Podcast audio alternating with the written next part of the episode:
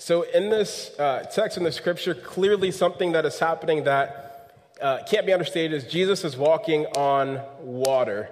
And I know that's like, that's, that's like a Hollywood like type of story. It's like a Hollywood, Jesus walks on water. Like we, I, I feel like I've heard that in so many different contexts outside of scripture. Like, man, this, this person can really walk on water, man. They can really get you what they need. Or I need to really make this thing walk on water so I can get my point across. Like it's this miraculous like term that's used in every sort of context. So I don't think this is something that's unknown outside of a biblical context, but I think it's interesting how the, the, the depth and the miraculousness of it is taken outside the Bible, and it actually could be used in many contexts, so to speak.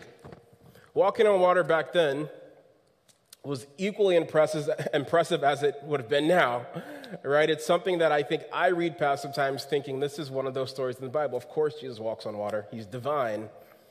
But I think if there was technology back then, and you understand where I'm going with this, this would have been something that would have crossed your IG feed, your TikTok feed. Like, this would have been a viral moment.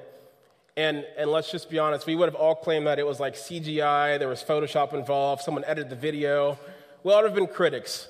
Some of us can be critics online, and don't look at me like you're not. Some of us, I'm just kidding. None of you are critics online, I'm sure. And by the faces, I've offended some of you, so I apologize now off the bat before I get started. Kidding. But in some ways, I think if we would have seen that, if the entire world would have seen Jesus walk on water, I think there would have been something attached to that that felt a little bit like, is that real?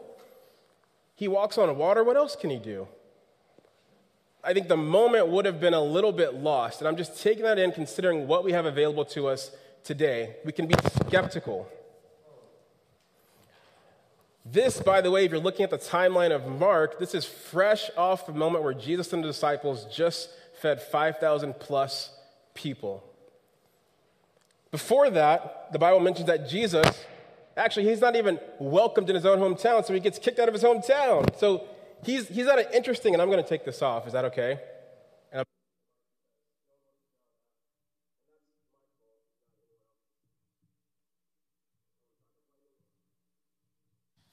All right, is that better?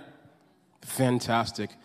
So if we're looking at the timeline, he's not only feeding 5,000 plus people, this is just what Jesus does. He's walking and living life in a way that is incredible. In today's terms, I would say Jesus has no chill, like just a young kid way of saying things. And because I'm 31, I'm going to use it and I'm going to look old doing it because that's what I'm going to do.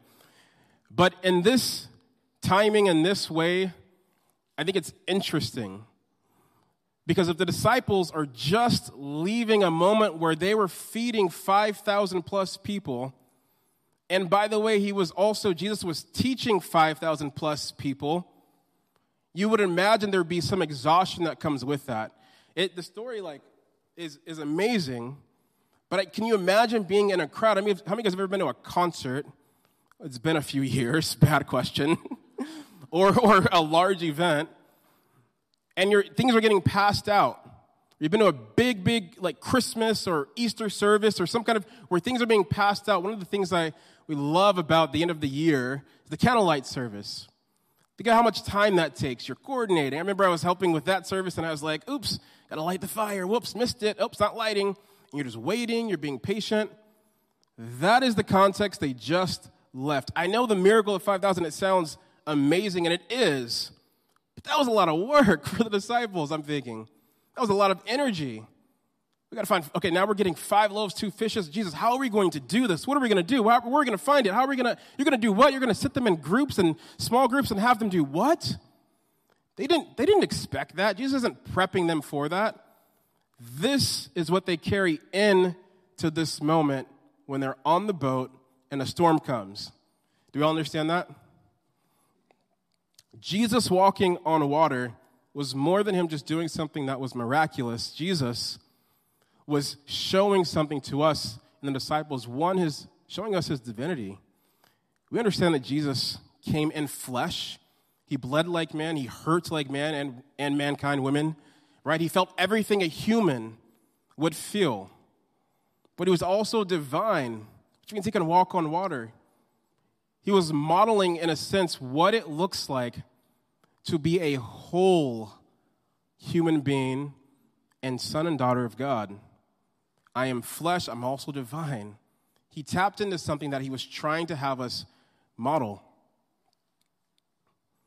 He shows up by walking in the midst of a time where the disciples may have been drained, exhausted, tapped out, and struggling. Something else I love to keep in mind as we're reading this text is this. You might already know this, um, but, but this is Mark's account of what happened, right? Like firsthand account. That means that in a biblical sense, we can trust it. This isn't like a, a 12th person account. This is, here is what I'm seeing. So I want to read something to you really quick here. It says this, and I'm going to read it in a different tone. Immediately after this, Jesus insisted that instead of his disciples, replace that with, we get back into the boat and head across the lake. While he sent the people home after telling them goodbye, he went up into the hills by himself to pray. Late that night, instead of the disciples, we were in the boat in the middle of the lake.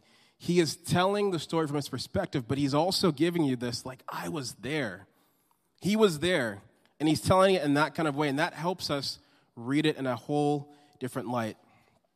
Have you ever kind of thought or scratched your head at this that whenever you see in Scripture Jesus do something miraculous, you see that word miraculous, is that, by the way, I'm just curious, the word miraculous, is that, is that a term that kind of makes you scratch your head? Are you kind of, if that makes you scratch your head, can you just raise your hand? Who's willing? Okay, yeah, a few of us. My hand is raised because it makes me scratch my head too. it's a kind of a, a, word that it, it makes me go to a certain place. And I didn't mean to put him on the spot. Thanks for raising your hands. But it makes me scratch my head a little bit, and that is because every time I see it in Scripture, the words that usually follow miraculous, or Jesus did a miracle, or Jesus did this, words that usually follow are, are this. And the people were amazed. They were awestruck. They were surprised. And then, however, in this setting, you read in Mark, Mark writes that they cried out in terror. This is so interesting. As Jesus is fixated on helping his disciples navigate through their trouble on water, they actually cry out in terror. Why? Because they were in a storm, and the storm distorted their vision. They thought they saw a ghost. The storm that they're in actually creates the stage for the impossible to happen in the lives of the disciples. The storm that they're in actually creates the stage for the impossible. Without that storm, there would be in that moment no need for them to cry out. It wouldn't exist in Scripture. Hmm. We see this happen often in Scripture. There's the impossible that needs to happen, i.e., feeding the 5,000, food, i.e., wedding Cana. We need wine. Jesus is like, ah, not my time. Please, Jesus. Okay, I'll do it. Um, paraphrasing irreverently, so Jesus is, forgive me for that. But there is this stage that gets presented that gets at the feet of Jesus where he's listening and he's hearing the cries and he's hearing the stress. And then that gives space for the impossible to happen. Jesus is modeling the impossible. And as we look at how he models the impossible, it teaches us how to walk in the impossible. Before we can actually walk in the impossible and feel confident to do that, we have to understand a few things. And that's first one is this, and it's going to sound obvious, but we will encounter storms, period. I'm going to show you a picture of the Sea of Galilee um, because it's just interesting. This is the Sea of Galilee. It's freshwater. It's actually pretty, um, you'll see this talked about a ton in Scripture. And one of the things that I love about looking at this image, and this is no like biblical theologian, like scholarly phrase I'm gonna, or explanation I'm gonna give you, but it's, it's just, it's interesting. If you just turn it just a slight bit, not back there, don't turn it. but if you turn it, it actually looks like a picture of a harp, and it's actually been known as a, a sea that looks like a harp. And what was interesting to me as I was reading this is I immediately connected it to back in the Old Testament when David was just a boy and he plays harp for Saul, who was struggling, having a terrible time, and this would calm the demons that Saul was dealing with. And as we look at the Sea of Galilee, shaped like a heart, I can't help but think Jesus is actually not playing the harp to calm, but he's walking in the midst of something that's difficult, shaped on the same instrument that was used to calm someone else in Scripture in the Old Testament. It's just very interesting, the shape of it and the geology. And this is a sea that God made. Interesting to me. Not super important, but very interesting. We will encounter storms. We just walked through the entire book of Job the last few weeks, so I don't need to explain what a storm is or what that feels like or what misery looks like here on earth. But if I could explain a storm and I can talk, if I could talk to, uh, towards one, I would say this that it's a situation that throws us, that also disrupts us, and that challenges our faith. So it's a situation that throws us, that disrupts our rhythms, and that challenges our faith. I also have to say this, though there's somewhat of a misconception in the Christian faith. Are we ready for this? I'm about to get controversial. Here we go. Maybe I'll go viral here. Kidding. And that's this there's this thought that if I do, then I get. It bothers me. If I do this, then I'll get that. In fact, we've kind of worked it, another word for it is kind of karma. We've worked it into our everyday lives. And it works in some contexts, right? If I do a really good job, if I work really, really hard at my job, maybe I'll get a raise at the end of the year, right? I use it with my kids sometimes. Hey, if you have a great day, maybe we'll get that really fun toy that we love. If you take your nap when you wake up, maybe we can bake some. Well, I don't bake. Maybe mommy can bake some cookies with you. Not, hey, hey, hey, I can bake. I said I don't, okay? I can bake. I just, I mess up the kitchen. It's frustrating for everyone except for me. Right? So we kind of work it into our everyday lives. If I do, then I get. In the kingdom of God, we understand this that it works so different. Doing good doesn't always equate to receiving all good earthly things. In fact, if you do good and you're doing it in line with the heart of God with pure intentions, then your heart truly like shouldn't be positioned for compensation. It might happen that way. Matthew 7 11 tells us that it's, it's okay. God gives, a good father gives good gifts. If an earthly father can give good, good gifts, surely your father in heaven knows how to give good gifts. He wants to, but I, I think he wants to do away with this transactional frame of mind. In the kingdom of God, we enter or we center ourselves not around doing and getting, but we center around our identity, who God says we are who God says we are, not who mom or dad, not who our friend, not who our mentor, not who we think. It's who God says we are, who God has made us to be. What gifts has God given me? How would He like to partner with each and every one of you, with each one of us here on earth? This entire Bible, this entire book is centered around that. Not just the works of Christ, the miraculous is awesome, but the character of God as described and manifested in the life of Jesus Christ, a la walking on water. If we miss this, it's dangerous. We can spend our life serving a God that we one day will not even recognize. We've created this entire storm. A God that you call out to in the middle of the night and you go, Where are you? It's quiet, you can't hear because it's not who God says He is. We've created this false, this false model of karma with God. And I say all this to say this it's impossible to dictate the storms that life presents. It's literally impossible. We cannot select the terms. We can't say, well, I want just a little bit of rain, maybe some thunder, no lightning, right? I want just a little bit of this, but not all of that. You can't dictate how the storms affect you and how they'll come. We know that we will encounter them, though.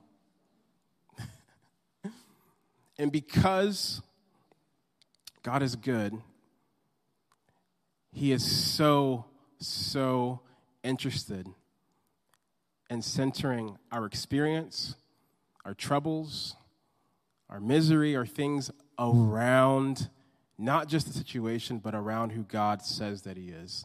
We have to draw it back to the character of God. So before we can walk in the impossible, we have to know we will encounter storms. And the second one is this before we can walk in the possible, we have to understand that Jesus doesn't cause the storms, but he calms the storms. He doesn't cause the storm, but he calms the storms. The Bible is the ultimate book of authority. We agree with that? It's true, it's unique. Jesus walked a life on earth that did not contradict himself or the Father. And so I have to ask myself this if I know that Jesus didn't cause the storm, and he, but he calms the storm, why would Jesus create a storm that he later then has to go and calm? Why would he create a situation in life that's miserable, that hurts, that stinks, that he then has to go back and fix? And I tell myself this, and I'll say and I say this all the time He's not an egomaniac. He doesn't need to do that. Is God powerful? Absolutely. But the way in which his power is displayed is done in so many different ways. It's not always us feeling like, man, this storm is terrible and it's God's fault. God, why are you doing this? God, I, I, was, I was doing fine and I, broke my leg, and why did you do that to me? What are you teaching me? That's one way to look at how this works. But I feel like God is so good. He doesn't need to cause pain, He can teach us through many different ways that do not include him being an ego maniac that causes large storms. I think large storms happen, and in those storms, in those m- moments where it looks like there's calamity, he, his power is displayed in his subtle grace and how he appears and how he shows up in our lives in those storms. What's happening right now, we, Silas prayed and what's happening right now in Ukraine and Europe is, is terrible. It's miserable. What's happening right now in the world with race and justice and that conversation, it's exhausting. It's miserable. It's terrible. What's happening right now in, in Seattle and even the city that I live in, and I love Everett with unhoused and homelessness and that, that sort of like that's hard to see. I want solutions, I want answers but I'm not going to blame God for it. I can't. At some point, we as humankind, I think, have to step up to the plate and go, where do I weigh in here? Where can I take responsibility? And not pin everything on God. You look at me and you're like, John, well, like, there's some things that happen, there's some storms that I face. Like, are you saying that it's my fault for my storm? And that's not what I'm saying. And I can give you a, a, a clear example and put myself as an example, and that's that in 2017, 2017, uh, Sigrid and I, we were expecting our very first baby, and we didn't know the gender. We didn't know what it was going to be. We didn't know what we were having. We were just like, fine, we're excited. We tried hard. We're good. And went to every doctor's appointment together. We had a new doctor Her name was Dr. Jessica. I remember exactly who our doctor was. We asked a ton of questions. We didn't know what we were doing. And we check, can we see the baby now? Can we go in? Can we see? And we do that whole thing. And I remember uh, maybe the fourth appointment had to be maybe week 11. And we went in, and I knew, we knew our doctor was new and fresh, and she was very kind and we're sitting there and like she's using the jelly weird stuff on the belly and looking and she's going okay that's weird and i go well, what's wrong? Like thinks she's joking right? Because she's a new doctor. And she goes well we don't we don't like i don't hear anything. Let me get a second opinion. Uh, hearts drop faces are cold sweating. What's happening? Second opinion comes gives a nod and then she delivers the news. And then we go, What? What did we do wrong? Why did that happen to us? I mean, months and weeks of just like, did I run too much? Did I sit too much? Did I eat the wrong thing? Did I not take the right vitamin? It sucked. Was that storm brought on by us? No. Did we blame ourselves for that? We did. Did we blame God for that? We did. For a long, long time. Because storms are confusing. They distort vision. It's hard to see. It's hard to actually find a true north when it's rocky and when it's confusing, when you're tired. It took us a long time to come out of that season. Obviously, the good part of that story, I guess the, the if there is a good part, on the other side of things, we have two boys now, and so that story is still writing itself. But there was a long chunk of time where I went, God, why are you doing this? And I had to change my thinking. I had to go, God's not, He's not taking life. God's not causing storms. He's not trying to hurt. He's not trying to inflict pain.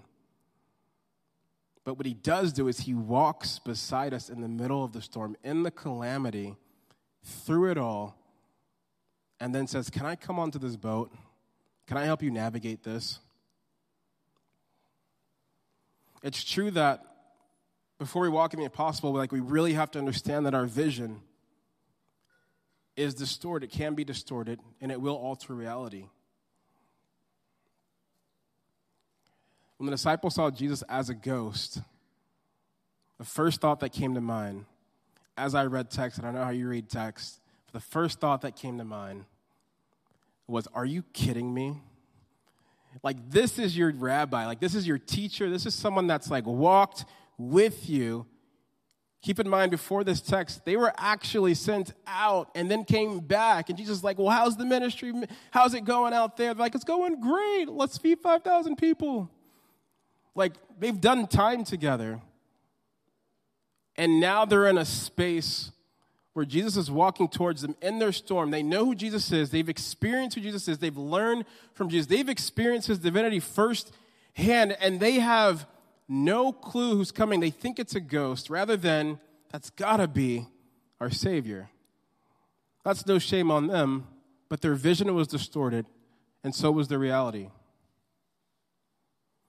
I think it's interesting, too, in this story, if you notice, Jesus sends them away and says, I want you guys just to kind of go upstream for a second. I'm going to go and be with Father. I need to reset. And as Jesus sends them away and he does that, what's so interesting to me is he sees them and he doesn't do what I think he would do. And I think if, if I if like if I'm in the middle of the storm and I'm about to drown, my boat's about to capsize. If you know anything about me, you know I hate water. I can hardly swim. I'm thinking, Jesus, can you calm the storm first? Like, thank you for coming on board, but you saw us. Could you at least, like, say, relax, storm, now I can walk? He doesn't do that. He walks through on top of the water in the midst of the storm, which tells us this. We might be fixated on our situation, which might look like a storm, and that happens in different ways. But God was looking at the person he was like, Who is my child? Like, who needs my help? Who am I going to go to? Am I going to address the situation or am I going to address the person that's in the situation? This is what it teaches me about God. Does he care that we struggle, that sometimes we can face things that are hard that we carry? Yes. And sometimes do we want him just to give us prescription for the situation? Yes. But does he care more about who we are as people, as his children, as his creation more than situation? I think so. I think there's a level of trust that comes with that. I think if, if we understand as children of God that God cares and loves us, that when he comes in our boat, he's looking at the rest, he understands everything else going on. He understands what the situation is, he knows what's happening. But it strikes me so interesting that he's going and he's walking through it. He's making eye contact with them. Do you see who I am? Do you see who I am? Do you see that I'm coming towards you? Now that you see who I am, now that you can receive me for who I am, we're here. Now you know that I'm not just solving your problem, but I care about you. I care about your soul. I care about you, who you are. Now I can come into the boat of your life, and now through that experience, now we can look and go, okay, how do we put some fires out? How can I help you to see me more clearly? This is such an interesting thing. I, for one, wanted stop the storm first and then invite yourself on my boat. Thank you. Not the way it works. Wherever you find that you might be in your storm, I, I, I love that Mark chapter 6, verse 48 tells us this. And actually, Mark chapter 48, verses through 51. I'm going to read those really quick here. Late that night, the disciples were in their boat in the middle of the lake, and Jesus was alone on land. He saw they were in serious trouble, rowing hard and struggling against the wind and the waves. About three o'clock in the morning, Jesus came toward them, walking on water. He attempted to go past them, but then saw him.